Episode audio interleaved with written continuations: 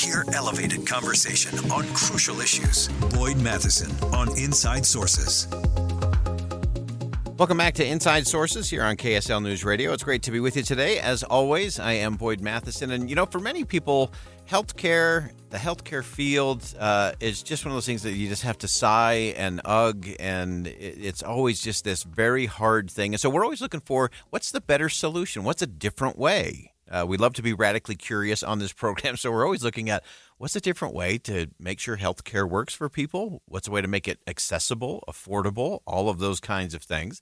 Uh, and one group that has been enhancing the best care possible for those in need is the that's really the mission of the Alliance of Healthcare Sharing Ministries. It is a fascinating concept. It's been having great success around the country, uh, and as is usually the case when you start having success, government immediately wants to regulate or control it or to change it to fit their little system, uh, which always seems to benefit the system rather than the people. Uh, really pleased to have joined us in studio today. Katy Talento is the executive director of the Alliance of Healthcare Sharing Ministries. She's an epidemiologist, veteran healthcare policy advisor, healthcare consultant. And Katy, welcome to the state of Utah and welcome to Inside uh, Inside the Show. Thank you so much. It's such a pleasure to be here. Awesome. So, for our listeners, give us a little bit of the backstory in terms of where did this uh, healthcare sharing ministries really come about? Yeah, so it evolved out of small Mennonite and Anabaptist communities and started to grow around in the in the 80s and 90s. And then, um, so there were several hundred thousand Americans nationwide at that time. But then the ACA exempted members of healthcare sharing ministries from the ACA's burdensome individual tax mandate and you know that makes us all have to buy insurance and so that was a really important um, off ramp for people who had conscientious uh, conscientious objections to things that insurance requires, like subsidizes abortions or other things.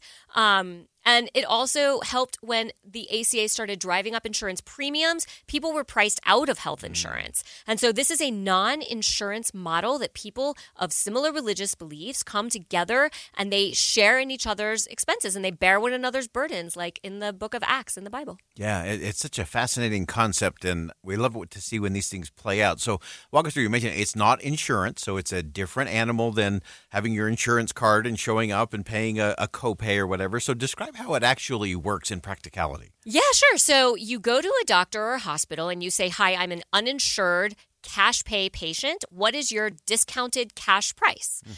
And they'll give it to you, and then you get your care and you get a bill, and you upload that bill to the ministry's portal.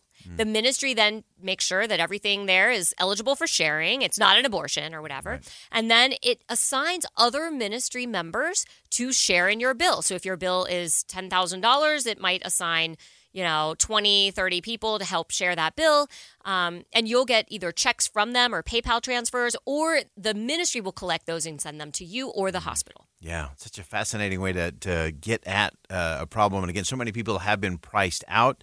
Uh, things that happen under the Affordable Care Act uh, clearly have impacted so many, especially small business owners, uh, independent uh, workers that way uh, have really been hit. And so you've started to have success. Give us a sense of scale in terms of how many are participating across the country. And then we'll get into how government is now eking in on that and how it's actually a first freedom. It's a freedom of religion issue as well. That's exactly right. So there are more than 1.3 million Americans mm-hmm. that are members of healthcare sharing now.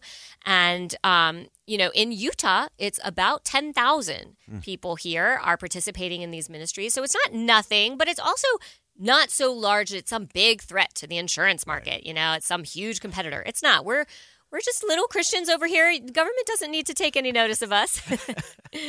uh, and so, of course, government has taken notice of you. Uh, and in a lot of states across the country, uh, uh the regulators uh, have things to regulate. And so now they're coming after regulating you more as if you were an insurance company as opposed to the kind of organization that you are.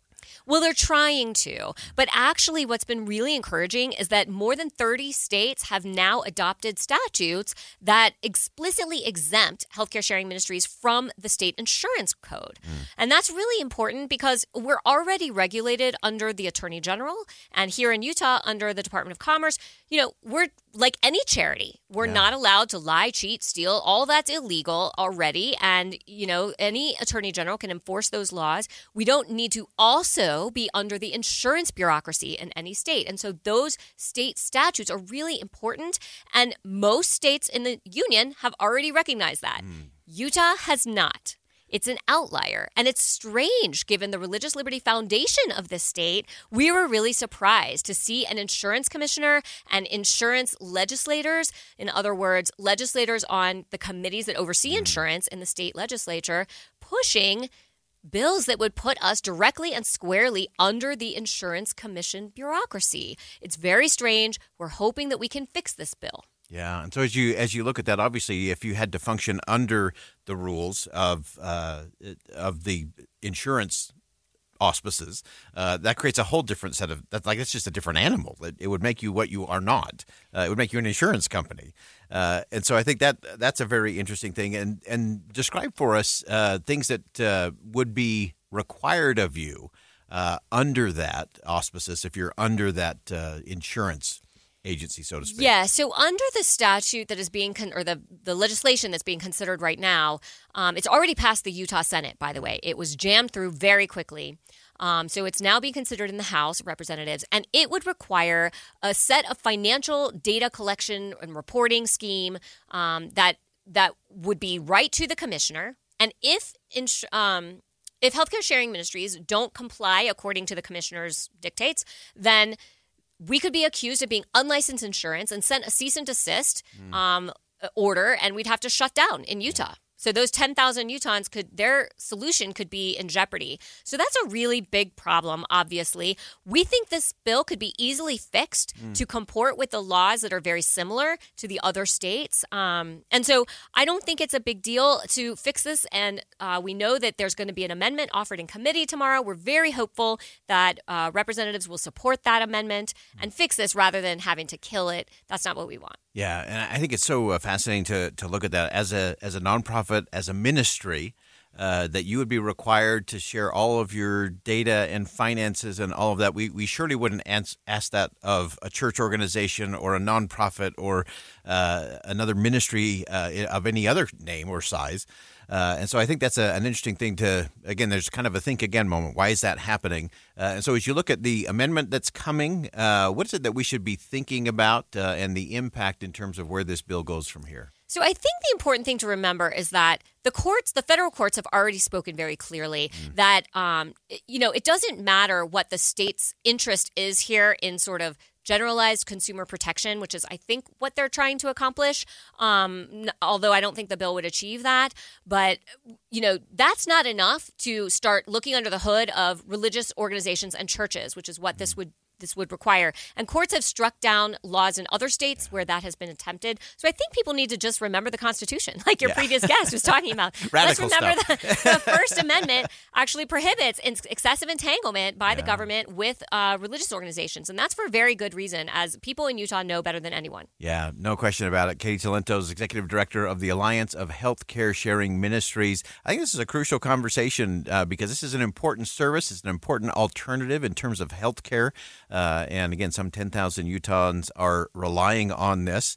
Uh, and again, we shouldn't treat everything the same way. Treat, creating a, or treating a ministry as if it were an insurance company uh, that doesn't add up in my book. Nor does requiring a ministry or a church to report uh, things to the insurance agency bureau uh, make a whole lot of sense either. This is when you can weigh in. Of course, obviously with your representatives, uh, will be in committee and uh, possible amendments coming as well. Yes, and indeed, people can go to savechristianhealthcare.org, savechristianhealthcare.org, and they can click on the Utah button and see all the information about how they can take action today. Oh, fantastic. Katy, thanks so much for joining us today. Great perspective, great insight. This is one of those things I know you didn't wake up thinking about today, uh, but this is important, and not just for this particular uh, kind of approach to, to getting health care and helping people bear those costs.